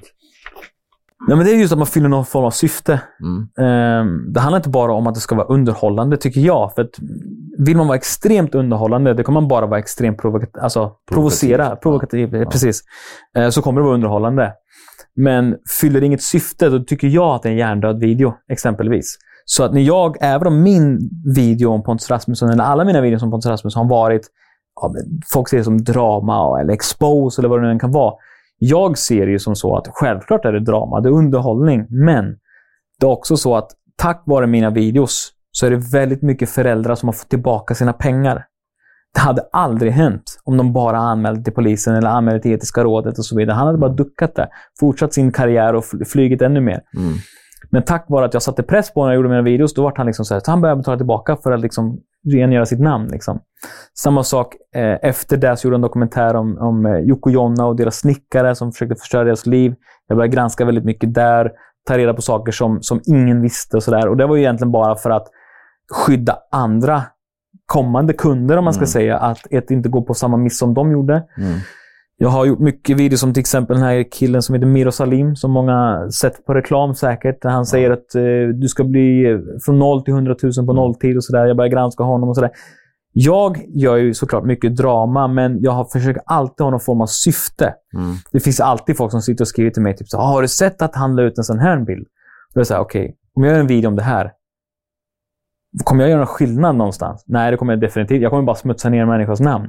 Mm. Ja, men då skiter jag i det. Det finns inget syfte för mig. Mm. Så att jag försöker alltid hitta en vettig anledning till att göra någon form av expose-video. Så egenskaper hos en, en, bra YouTuber är att det ska liksom vara seriöst och det ska vara meningsfullt. Nå, fylla, fylla ett syfte, Fylla- skulle jag säga. syfte. På ett Mm. eller annat sätt. Ha någon form av tanke mer än bara liksom göra ingenting. Typ. Men ofta så har ju tyvärr syftet lett till en massa beefs. Så är det. tråden. Definitivt. Det, ja, hel det, det, är många, det är ju många som inte tycker om mig. Men jag, det, det är Men kanske, tror du att de, alltså, att de inte tycker om dig eller tror du att de liksom kanske känner Ja. någon form av avund i att du är Ja, du precis. fixar det på det sättet du gör? Förstår du? Jag förstår exakt. Jag, det är nog lite narcissistiskt som jag svarar så här, men jag skulle nog säga så här, så I min värld är det som att du tänker dig... Det här låter jättenarcissistiskt nu, men de tänker att jag skulle vara Stålmannen. Liksom. Ja. Stålmannen har ju sina fiender. ja. Eh, de fienderna ser ju Stålmannen som världens hemskaste människa. De hatar honom mer än någonting annat. Men jag tänker ju att jag gör någonting gott. Det är de som är dumma i huvudet, tänker jag. Mm. Så klart att ni hatar mig för att jag exposar er. Alltså, det är därför ni hatar mig. In, inte för att, för att jag är en hemsk människa. Ni hatar mig för att jag exposar era hemskheter. Liksom. Vad är det narcissistiska i det? Ja, men att jag skulle se mig själv som Superman. Alltså, förstår du? Du- Stålmannen. ja, du liksom. på som, att jag är, Ja, som ja. att jag är en Men superhjälte. det är inte där, inte Men någon där. som gör någonting gott. För att det har ju fått gott med. Har du inte fått också mycket bra props från folk som du har räddat? Jag tänker på Extremt mycket. Eh, Extremt mycket. Pontus, eh, eller ja, den här lillkillens... eh, Ja, alltså, när jag har fått folk som har kommit fram till mig alltså, och gråtit alltså, framför mig. Mm. Och, och, och utan att säga i detalj vad jag har gjort, men de, det enda jag, jag var på en kryssning till exempel här nu, Jocke och Jonas spökjaktskryssning. Mm. Då kom det fram en följare som började gråta extremt mycket framför mig. Och då stod ändå Jonna här och du vet, den ena och den andra kändisen stod här som var mycket större kändare än vad jag är om man tänker så. Så, så jag fattar inte varför hon grät. För många kan ju bli att de gråter för att de får träffa sin största idol. Helt sjukt. Eh, Men jag var så här, varför gråter du? Liksom, det, är ing, det är ingen fara, du behöver inte gråta. Och då sa hon bara så här, nej, nej, jag tror inte du förstår hur mycket du har gjort för mig. Okej. Förstår du? Du har inte fattat så det? Då hade inte jag fattat det själv, att någonting har jag gjort Mm. som har förändrat hennes liv på ett eller annat sätt. Och Det kan ju vara antingen prata öppet om vikt, prata öppet om ekonomi. Det kan också vara kanske att jag räddade henne från någon form av blåsning hit och dit. Mm. För jag har ju exposat små scams också. Typ så ah, de gör fake giveaways, de gör det, de gör det. Mm. Så mycket sånt. Så jag vet inte, hon sa inte vad det var. Hon sa bara att du förstår inte hur mycket du har gjort för mig. Så det var därför hon grät. Liksom. Fint. Ja. Det är fint. Så då finns Och då, då, blir man ju, då, då, då fattar jag att min tanke stämmer förhoppningsvis. Men Anjo, sen har vi ju de här YouTube-junkies. Ja. Hur jobbiga är inte de? Alltså jag, jag som är så liten i den här Ja. branschen har ju fått erfara dem. Mm. De som skriver kommentarer och sådär. Och ibland kan det bli väldigt kränkande. Hur många har du fått blocka från din kanal? Hur Eh, många kan man blocka? man kan blocka oändligt. Jag hoppas Jag, det. jag, jag, är så, jag, är- ja, men jag, är, jag är sådär. Jag, jag kan säga så här, den, den kommentaren jag, jag egentligen inte tål, det är när folk säger du tog bort min kommentar. Tänk så här, om jag jag gjorde har det. tagit bort din kommentar. Nej, men har om folk säger att jag tar bort deras kommentar, då är jag så här, om jag gjorde det så skulle inte du kunna kommentera igen. Okej. För jag tar aldrig bort utan att blocka. Ja. Så du, kan, du får bara en chans hos mig. Mm. Jag döljer dig från kanalen direkt. Jag tar inte så här, ta bort-knappen. Jag tar dölj från Ja. kanalen. Så om du kan skriva att jag har tagit bort din kommentar, då har jag inte gjort det, för då hade inte du kunnat skriva det. Okej, med? fast du menar där på... Ja. För ibland finns det folk som, som, eh, som gör halvfulingar. De kommer ju tillbaka som man har blockat. De kommer ju på Insta. Ja, det det, de kan du, det eller ett nytt konto möjligtvis. Om de kommer Ja, med ett ja, annat men- ja, konto. lite och sådär. så. Men Och- så jag brukar svara så här. Tog jag bort den här från det här kontot som du har nu? Ja, det gjorde du. Du brukar säga så här. Nej, för jag, jag blockar alltid när jag tar bort. Jaha, okej, men då måste det ha hänt någonting. Eller någon bugg, eller att jag skrev någonting som inte Men får också, stå. ja, precis. För ibland kan det vara också... Har, man, har det ju gått så långt, känner jag, att man har tagit bort någon, Mm. så är det för att de har varit gränslösa och, Ja, ja, och personangrepp. För, Definitivt. för min del, när någon skriver någonting som är liksom personangrepp, då känner jag att det räcker med det. Ja, ja. Sen kritik, kreativ. Så, sen finns det en gräns på hur de kritiserar, också hur man skriver. ja. Lite så. Och sen någonstans känner jag väl också så här att jag vet ju också att många barn och ungdomar tittar på YouTube. Mm. De läser kommentarer. Så även om jag är så här, skriv DM om du vill hata mig. Ja. För då är det stängda dörrar. Mm. Men jag vill inte att det ska fyllas ett fält där andra barn går in och lär sig att det här är okej att hålla på så här. Mm. Förstår du vad jag menar? Så att mina kommentarsfält styr jag oftast över och då försöker Mm. jag ändå vara så här hålla ja, men troll, alltså så anonyma konton som säger bara massa sjuka saker. Jag håller dem borta från min plattform i alla fall. Min kanal är min plattform. Sen är YouTube en plattform i hela, men På tal om YouTube och plattform. mm, YouTube är nu eh, extremt, extremt viktig, extremt stort och håller på att liksom slå ut eh, eh, TV. TV. Ja, definitivt. Eh, så här. Det har du nog redan gjort, skulle jag Det säga. har du nog redan Ja. gjort. Och där har ju du en stor roll, för nu, du gör ju mycket seriösa grejer. Du, har- du gör, alltså, jag tänker de här dokumentärerna som du har gjort. Props till dig förresten. Ja. Fantastiskt eh, första avsnitt släppt. Så jag ser fram emot att se varje måndag så Mm. kommer det nu komma i, Mm. vad är det, fem delar? Ja, precis. Fem avsnitt. Så första ute så kommer fyra till nu efter det här. Psykisk ohälsa, det är Ja. en med dig, eh, Chloe. Bente Rask och Tove Helgesson. Tack så mycket. Ja. Du räddade mig där. Ja. Men eh, hur... Alltså, och då tänker jag så här, researchmässigt, jättebra jobbat. Eh, visuellt, fantastiskt. Och, och, och så frågar jag dig så här, vem mer gör det här? Du bara, det gör jag själv. Mm. Hallå, vad händer? Ja, nej, jag gör allting själv. Helt ensam. Det enda som jag inte har gjort, det är att filma mitt eget avsnitt. Såklart. Eftersom att jag behövde en... Och så då, då gjorde min fru det. Hon Mm. filmade mig. Och då var det mycket sitta i bilen och filma och sådär. Och sen så försökte jag liksom klippa in mycket bilder och hålla hela mer som en historia. Mm. Ehm, men kommande avsnitt är mycket mer varierat eh, locations och så vidare. För att då filmar jag. Så det du är i hela det här eh, projektet är liksom du, du är producent, du, du regisserar, Kameraman, Eh, kameraman, redigerare, redigerar. allting. skådis. Musiken, allting. Gör Allting. Allt, allt, allt. Alla drönarshots, allting. Hur mycket av din tid har det tagit? Eh, Spanienresan? Ja, precis. Nej, men typ. Nej, men alltså, Du fattar frågan? ja, vi var i Spanien nästan två, två månader. Eh, och det tog ju typ två månader att göra det här. Men det gjorde jag när jag kom hem från Spanien. Mm. Eh, så att då, då försökte jag uppehålla kanalen så att den inte var helt tom. Mm. Samtidigt som jag gjorde det här vid sidan om. Och det här var ju som sagt, det här var inte bara film hemma, utan det var fem olika städer. Jag fick göra fem olika resor, liksom, bortsett från min egen om man säger. Som Och den fem var olika personer, eller fyra ja, fem, i alla fall. Ja, fyra blir det utav, utöver mig då. Som du inte kan eh, kontrollera. precis, precis. 100%. Ja, så då fick man verkligen boka upp heldagar, eh, filma allting och sen när jag hade allt material så filmade jag kanske fyra, fem timmars material. Eh, plus att jag sa åt dem, filma er själva och berätta hela er historia när jag inte är där. För det är nog lättare för dem att kanske berätta saker som, som ingen har hört när jag inte är Hur där. kom du på det? Är det för att du själv Ja, jag tror det. För att jag gjorde så med mig själv. Och när jag, satt i, för jag, jag pratade i kameran med min fru filma, men så pratade jag också i kameran när jag själv filmade helt själv. Och då var det så här, jag kan nog tänka mig att eh, de kommer våga säga så mycket mer när jag inte är där. Mm. Så att jag, jag blandade sånt med eh, att de fick göra en egen cam, om man säger. Bara ställ en kamera och bara prata. Du behöver inte klippa ingenting. Bara Mm. filma hur länge du vill. Du kan filma i tre timmar om du vill. Skicka det till mig. Jag sköter klippningen. Ehm, så det var typ så det, den byggdes upp. Att de fick filma det och sen blandade jag det med mina fyra fem timmars material. Mm. Klippte ner det till varje avsnitt på ungefär 50 minuter. Eh, och det tog väl redigeringstiden tack vare att jag har en dator sen typ 2000... Ja, vad fan kan det ha varit? 2015 eller någonting. Så, eh, så tog det typ 20 timmar kanske att klippa varje avsnitt. Ungefär. Eh, och då snackar vi 20 aktiva timmar alltså. Så Wow. det var inte 20 timmar i sträck, Nej, utan det kan ju ha varit en vecka. Men alltså det var Det, det så. Tänk dig 20 timmar. Ja, det är 40 timmar är ju en arbetsvecka. Liksom. Mm. Så det är en halv arbetsvecka. En halv om man arbetsvecka. tänker åtta timmar om dagen typ. Bra jobbat. Per avsnitt. Props till er som klipper. Ja, det är mycket jobb. Ja, det är mycket arbete. Så, så som sagt, så det är mycket arbete. Men, men den psykiska ohälsan då? Vad har du för förankring i den?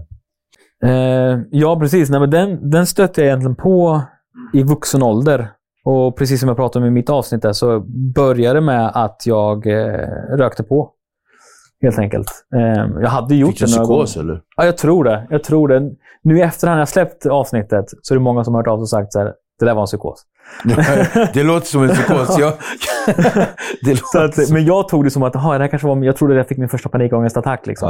Ja. Eh, Men när jag har berättat för folk också, utifrån- det var saker som inte tog med i avsnittet, men det var saker som till exempel så fort det hände så hoppade jag in och ut ur duschen hela tiden för att jag fick för mig att, det, att jag brann. Så jag gick runt så här och trodde att jag, det brann på min hud och sådär. Eh, och, Mm. ja, jag, var jätteskum i skallen. Liksom. Och sen så, några dagar efter det där hände, för sen så dagen efter vaknade jag upp och var väl bara mest trött. Jag var liksom inte hög längre, men jag var mer typ så här, lite dåsig. Mm. Ehm, och sen så typ gick det några dagar så satt jag vid datorn och så bara... Så fick jag en panikångestattack Ja. från out of nowhere. Eh, och, sen, och det drog igång allting. Så var det liksom, I början var det liksom så här flera gånger om dagen. Alltså, och sen så var det kanske några gånger i veckan. Och sen så... Sen fastnade jag i en som också är så här... Jag tror att det är en panikattack jag fastnade i. Jag, jag vet ju inte eftersom inte jag är en läkare, men jag vet bara att jag fick typ en form av attack som inte gick över på en vecka. Så jag sov med panikångest. Alltså jag visste, jag, det var nästan, om jag tänkte sova med ett öga öppet, Uff, ja. så gjorde jag typ en vecka i sträck. Alltså jag, jag, jag, jag kunde vila och sådär, men det var verkligen som att jag inte sov på en vecka. Alltså. Jobbigt. För jag var fullt medveten om vad som hände hela natten. Liksom. Även fast jag så trodde typ att jag sov. Så det var någon Ja. mittemellan-grej. Typ. Ja. Eh, Dvala typ. Ja, men typ. Och, och det var när jag var i den perioden som jag också bestämde mig för att okej, det, det kommer aldrig gå över. Det kommer inte bli bättre än så här. Eh, och då så sa jag till mig själv att eh, okej, jag ger det ett år. För min familjs skull. För jag var så här, jag har mina syskon, jag har mina föräldrar och, allt det här. Så jag sa okej, jag ger det ett år. Så jag satt i bilen och kollade på klockan. Kollade på datumet, satt i farsans bil, så kunde jag se vilket datum jag kunde se exakt vad klockan var. Så det var verkligen som att jag sa, okej, det datumet, den tiden, Mm. om 365 dagar. Mår jag så här, eller sämre, då tar jag livet av mig. Så jag, jag satte ett datum ett år framåt. Och det var bara för att jag hade min familj. Så då började jag också i efterhand förstå folk som tar livet av sig som inte har någonting, säger vi. Mm. Eller som inte vågar öppna upp sig för någon och sådär. För jag var så här, hade jag inte haft någon bra relation till min familj, säger vi, och jag var väldigt ensam eller vad det nu kan vara, eller kanske haft föräldrar som har gått bort eller vad som helst, eh, då hade jag inte väntat ens fem minuter. Så. Det var så jobbigt. Ja. Då hade jag varit så här, fan, bara dra bilen ut för ett dike eller vad fan som helst. Bara. Och bara, typ, verkligen bara så här. Började du fundera på hur du skulle göra? Eh, ja, det var det jag tänkte, så här, bilolycka. Mm. Men för, och det var mest för att de andra skulle få typ så här att vi kunde inte göra någonting. Förstår du? Alltså det var en olycka. Det är ödet typ. Det var lite så jag började tänka. Så här, jag tänkte om jag hänger med eller gör något sånt, då är det som att de tänker så här, ja, men han, han gjorde det här mot sig själv. Varför, varför gjorde inte vi någonting? Jag vill inte sätta det på dem. Det var verkligen så här, kör av vägen. Kan vara att jag somnar. Kan vara vad som helst. Liksom. Flyger ut över ett dik, vad fan som helst. Kör in i träd eller någonting. Jag tänkte, alla de sakerna tänkte jag, får det verkligen se ut som att ingen kunde gjort någonting åt det? Det här var ödet liksom. Wow. Så tar de, de tillbaka då? Vad sa du? Hur tar man sig tillbaka från den resan? Ja, fan, jag vet inte. Alltså, jag, som sagt, det, det började sakta men säkert av att jag berättade. Jag började småhinta om saker. Eh, jag lyssnade på vissa låtar som jag typ verkligen fastnade för. Och då, då kunde jag gå och säga till min syster, typ, så här, den här låten. Mm. Och jag var så här, om det hände mig någonting någon gång och jag går bort, spela den här låten på min begravning. Och hon var så här, vad fan snackar du om? Vad håller du på med? Varför säger du så? Hon bara, vad hemskt det. Varför säger du så? Jag bara, nej, nej. Jag bara, så här, man vet ju aldrig. Så här, det är svårt att planera sin eh, begravning ung. Liksom. skrattar, men Ja, men det är ju så. Man vet ju aldrig. Ja, men det är ju så. För Ja. folk dör ju unga, liksom. Ja. Förstår du? På olika sätt. Eh, de enda som egentligen typ kan planera sin begravning, det är ju gamlingar. Mm. För de säger så, "Ja, men jag vet att jag har en vecka kvar. Jag vill, att, jag vill ha de här färgerna på blommorna, jag vill att ni har de här kläderna och så vidare. En, en 25-åring tänker ju, och de flesta tänker att ja, men jag dör ju när jag är gammal. Det är ingen som Mm. tänker att jag kommer dö imorgon eller dö om en Mm. vecka. Liksom. Men jag tänkte så här, det kan ju mycket väl hända att jag dör snart. Mm. Så då hade jag lite så här requests, men jag kan inte säga typ okej, jag kommer ta livet av mig snart. Så kan du ha den här och den här, alltså förstår du? Så jag var tvungen att hitta något annat sätt som var typ så här, om det händer någonting någon gång. Tack så jättemycket. Tack själv. Jag, jag var så inne i samtalet så att jag glömde Ja. vatten till dig. Men Så då började jag småhinta om sådana saker. Jag sa liksom så här, "Ja, och bjud in vem som helst. Liksom. Låt, ha ingen så här, lista eller någonting. Men när kände du att det här började vända? När började... Det var när jag berättade för min mamma eh, att hur jag mådde. Och det är så, min mamma har alltid varit så här. Jag, har- jag har varit mammas pojke. Liksom. Mm. Eh, jag är väldigt lik min mamma på, på alla möjliga sätt. Eh, och jag hade gått ganska länge med det här och inte berättat för någon. Inte för någon vän, inte för min tjej, inte för någon syskon. Inte, men tänkte så här, okej. Jag, jag säger det till mamma. Du vet. Så jag berättar för mamma. Jag mår så här och så här. Så här känns det. Mm. Det känns som jag ska dö. Mm. Det är hjärtklappning, det ena, kallsvettningar, det ena och andra. Eh, och hon jobbar som eh, kurator. Så och hon är ganska påläst, men hon har också livserfarenheter av det. Och hon var så här, men herregud, det är ju panikångestattack du har fått. Jag- bara, va? Vad fan är det för någonting?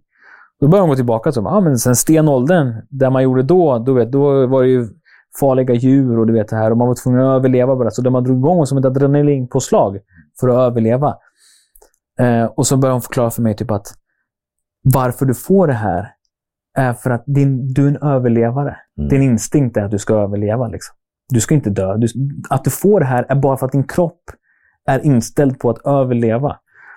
Och då fattade jag så här, shit, så det där handlar om. Så det är inte så här, det är inte jag som, det är, inte jag som är knäpp. Det är, mer du att på av. jag är, du det att är slå mer på. att jag, jag- jag måste liksom göra någonting. Jag måste förändra någonting. Mm. Liksom så här. Annars så kommer jag liksom, min kropp säger åt mig att du måste leva. Liksom. Mm. Eh, och jag fick en helt ny sä- sätt att se på det. Mm. Och då, så fort jag liksom kunde släppa rädslan, för mycket av panikångest och ångest är också byggt på rädsla. Eh, och så, så sa hon till mig också saker som till exempel att eh, tvinga fram en panikattack. När du får den, ber den dra åt helvete. Typ. Mm. Tänk dig som att det är en riktig fara. Att det är någon som du ska slåss mot. Så jag kunde stå hemma och när jag väl höll på att få en pa- panikattack, istället för att liksom sätta mig upp och gå iväg och gå runt och springa iväg, så satt jag kvar tills det verkligen var så här att hela så här. Och sen så skrek jag bara dra åt helvete, jag kommer döda dig. Alltså allt möjligt skit liksom. Och sen så försvann det. Och då insåg jag att så här, shit, det här går liksom att typ psykiskt kontrollera på ett eller annat sätt. Och sen har det varit många års träning. Liksom. Okej, så det var Ja. inte bara... Det var inte bara över en dag, utan det har varit träna, träna, träna, träna tills jag liksom, ja, kom över det och liksom få en så här små känsla att jag skulle kunna få en panikattack. Då brukar jag bara säga dra åt helvete. Det är så. Ja, och sen försvinner det. Vad, vad tar samhället för, eh, för ansvar och, när det gäller Eh. psykisk ohälsa och sånt?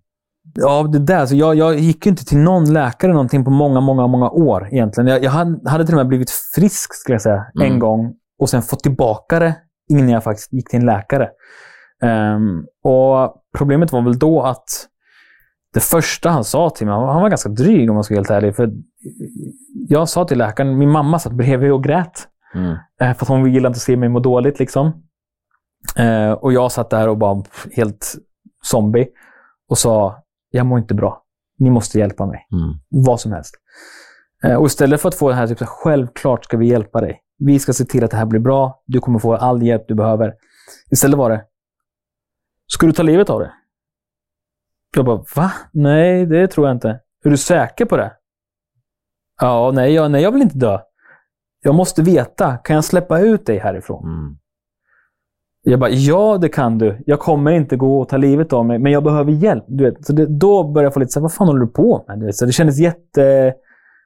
Utmanande. Ja, men det var som att han inte hade några känslor för mig. Fattar du vad jag menar? Som att jag var bara en person som han vet, så här, han vill inte göra fel i sitt jobb. Du vet. Ja. Mer än att han, men han var ju bara en läkare. Han var ju inte psykolog heller. Något sånt. Han hade ingen så här, Han var ju bara medicin hit och dit. Han och så kände här. inte av dig alls? Eller? Nej, han hade inga känslor för mig. Han var mer typ så här. okej, du får den här medicinen. Mm. Varsågod. Och sen så ansökte de remisser hit och dit och det är det som är problemet. Att det är värsta köerna och allt möjligt. Så att jag fick aldrig ens prata med en psykolog. De, det, det var så här, det Ja, det var nyttigt att prata med en terapeut eller psykolog. Ja, jag hade ju verkligen behövt göra det, tror jag. Men eh, som sagt, så tur har jag haft min mamma också som jag kunde prata mycket med henne Mm. och sådär. Och sen så var det också i samma veva som Biggest, så fick jag också testa att prata lite med psykolog. Mm. Eh, och sen när min fru blev gravid så fick vi prata gemensamt med en psykolog och sådär. Så vi hade lite tur på sådana. De, de har faktiskt hjälpt extremt mycket. Hur, mycket har du mått, hur, förlåt, hur länge har du mått bra då? Eh, nu har jag mått bra i... Ja, jag skulle säga att när barnen föddes 2017 Mm. så, så, så var det min, min nya medicin. Jag gick från att käka antidepressiva och gjorde det de sa att man inte ska göra. Jag slutade på stört. Alltså, slu- slutade på dagen. Alltså. Bara trappa inte ner någonting. Eh, och det gjorde jag egentligen när barnen föddes. Mm. För att den, de lyckokänslorna jag fick av att se mina barn, hålla i mina barn, vad det nu var. Det var så, ingen medicin i världen kunde liksom motsvara de känslorna. Eh, Så, så fort barnen föddes så ja, förändrades jättemycket. Så dess har jag mått hur bra som helst egentligen. Ska jag säga. Det är klart jag kan ha dippar och vara ledsen, men Mm. aldrig deprimerad eller inga panikattacker. Möjligtvis en kanske som, som jag bara tagit en Atarax eller någonting och så bara över. Men det, är så Mm. så här, det var de barnen som gjorde det mesta, skulle jag säga. Och att jag faktiskt tog tag i vikten igen också. Och gick ner i vikt. Livet och målet? Ja, men mitt Målet? mål är ju egentligen bara att alltså, uppnå så mycket som möjligt. Jag, jag har jättemycket drömmar. Jag vet att många i min omgivning kanske tycker att jag borde landa på jorden och sådär. Eh, Men jag Hur tror... menar du? Att du har för stora drömmar? Nej, men alltså, jag, om jag säger till dem typ så här att ja, men jag kommer bli miljonär och det ena och Ja. det andra, och då kanske de är typ så ja, men fan, Var glad med det du har. Ja, men typ, eller typ så här, tänk om YouTube inte funkar om ett år då? Eller tänk om ingen bryr sig om dina videos om ett halvår? Eller du vet, vad ska du ha för plan B och sådär, du vet. Eh, och Mm. då, då går jag tillbaka mycket och tänker på, för jag vet att eh, eh, många så här, vad heter det? Motivational speakers Mm. har sagt liksom att eh, fuck plan B. Att ha en plan B, det är som att säga att jag kanske kommer Så kanske misslyckas eller förlora. Liksom. Ja. Så att jag har verkligen kört en plan A hela tiden. Typ, och det har fungerat hittills. Eh, för att plan B känner jag så här, ett vanligt jobb kan jag få. Typ, så har jag alltid Mm. tänkt. Eh, men det kommer vara så sista utvägen. Så jag, jag tänker bara att jag ska kolla tillbaka på Biggest Loser, Lyxfällan, du vet. Eh, Så små saker som att liksom inte ens kunna köpa födelsedagspresenter till mina barn. Till att när de fyller år så kan jag här, ni, ni kan få önska er vad ni vill. Och jag kan köpa det. Liksom. Ehm, och, det är bara på två år. Och då tänker jag så här, kan jag göra det här på två år? Vad kan jag göra på tio? Liksom? Mm. Det är så Ja. jag tänker. Ja. Du, du har rätt i. Mm. Hörru du, fantastiskt fint att prata. Jag gillar att prata med dig. Ja, detsamma. Det var nice alltså. Detsamma. Verkligen. Skönt att öppna upp sig lite så här. Eller hur? Känns det att du har faktiskt. fått göra det? Definitivt. Mm. Definitivt. Jag tänkte ju faktiskt avsluta med att fråga dig vad du mest, mest av allt känner att du har åstadkommit under de här... Men jag, jag skulle vilja sätta en tid som 2017 till idag. Mm. För jag, jag känner att 2017 händer någonting med Ja, dig. precis. Eh, precis. känslomässigt, Mm. eh, på, pers- alltså på det personliga planet, både känslomässigt, någonstans fysiskt, och, men också karriärsmässigt. Ja, Vilka av de tre, och så fam- familjärt då? ja, precis. Nej, men kollar man bara på, utan att låta skrytsam på något sätt, Mm. men så är det väl som så att sedan 2017, kollar man på den tiden, precis innan jag träffade min fru, Mm. Så jag hade ju, för det första jag var jag inte tillsammans med min fru, Mm. så jag var ju liksom singel, Mm. extremt överviktig, extremt fattig. Mm. Eh, ha- hade liksom satt till mig på rättegång för att jag inte hade råd med hyra och så vidare. Eh, och de pratade om om de skulle slänga ut mig eller inte. Ehm, fram till nu då, 2021, 22 är det nu då. Um, där jag har eh, gjort min första miljon på YouTube. Uh, kunnat betala av mina skulder. Kunnat ta min familj från en liten lägenhet till en större lägenhet. Kunnat ge mina barn ett eget rum. Jag har kunnat en egen studio i min lägenhet. Kunnat köpa liksom nya, från att de liksom sov i spjälsängar tills de var typ tre nästan. Eh, till att kunna ge dem en egen riktig säng. Jag köpte liksom bara cash upp en ny säng till mig och min fru. Bara 25 000 så jag ska ha en ny säng. Och, liksom, Mm. och kunna ge min fru också ett hem som ett riktigt hem. Där jag liksom så här, hur vill du att det ska se ut här? Peka, vi, vi löser liksom. Eh, och ta ifatt alla de här åren. Du vet. Jag tittar på alla mina kompisar går och köper villa här och går och gör det och det. Och du vet, här sitter jag 27 år gammal och har ingenting. Mm. Och nu känns det som att det liksom bara på, sen 2017 till nu, så känns det som att jag har kommit ifatt de flesta och kanske till och med gått förbi många av Mm. de som var långt, långt före mig. Så det är så mycket egentligen. Eh, och det är mestadels materiella saker, självklart. Så pengar kommer ju kunna göra materiell, materiella grejer, men, men inte bara där. Egentligen är det också typ den här ehm, ja, men känslan att kunna ge mina barn ett, Mm. ett, ett bra liv, en trygghet, Mm. men också att faktiskt kunna vända från att vara en person som ingen vill ta i tång till att faktiskt vara en person som många respekterar. Och eh, när jag säger någonting så är det många som säger typ så här.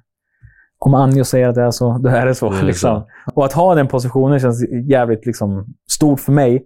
Men jag tar den också på stort allvar. Så att därför är det så att om folk litar på mitt ord, då vet de att det måste finnas fakta bakom det jag säger. Annars kommer jag inte säga det.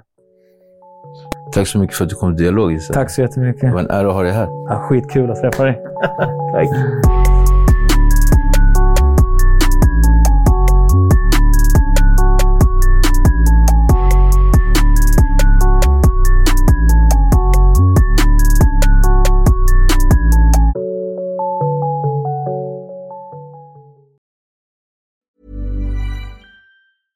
Ever catch yourself eating the same flavorless dinner three days in a row? Dreaming of something better? Well, HelloFresh is your guilt free dream come true, baby. It's me, Gigi Palmer. Let's wake up those taste buds with hot, juicy pecan crusted chicken or garlic butter shrimp scampi. Mm. Hello Fresh. Stop dreaming of all the delicious possibilities and dig in at HelloFresh.com. Let's get this dinner party started. If you're looking for plump lips that last, you need to know about Juvederm lip fillers. With Juvederm Volbella XC and Juvederm Ultra XC, your lip look, whether it's subtle or bold, can last up to one full year with optimal treatment and no additional maintenance. Find a licensed specialist and see if it's right for you at juvederm.com today. That's J U V E D E R M.com. Add fullness to lips in adults over 21 with Juvederm Volbella XC or Juvederm Ultra XC. Do not use if you have severe allergies or a history of severe allergic reactions, or if you're allergic to lidocaine or the proteins used in Juvederm. Tell your doctor if you have a history of scarring or taking medicines that decrease the body's immune response or that can prolong bleeding. Common side effects include injection site redness, swelling, pain, tenderness, firmness, lumps, bumps, bruising, discoloration, or itching. As with all fillers, there's a rare risk of unintentional injection into a blood vessel, which can cause vision abnormalities, blindness, stroke, temporary scabs, or scarring. For full important safety information, visit juvederm.com.